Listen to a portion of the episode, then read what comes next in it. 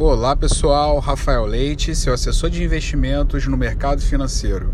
Hoje vamos fazer um resumo sobre a diferença entre assessor de investimento e gerente de banco. São duas profissões que requerem muita atenção, muito zelo com o patrimônio do cliente. Porém, o gerente de banco ele tem outras atribuições. Ele não cuida exclusivamente do seu cliente. Ele dá atenção de praxe, porém ele tem outras atividades para serem exercidas.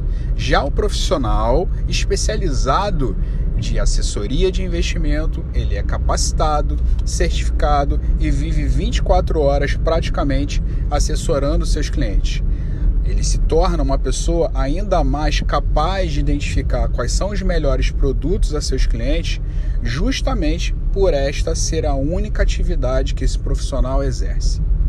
Até o próximo áudio, tenham todos um bom dia.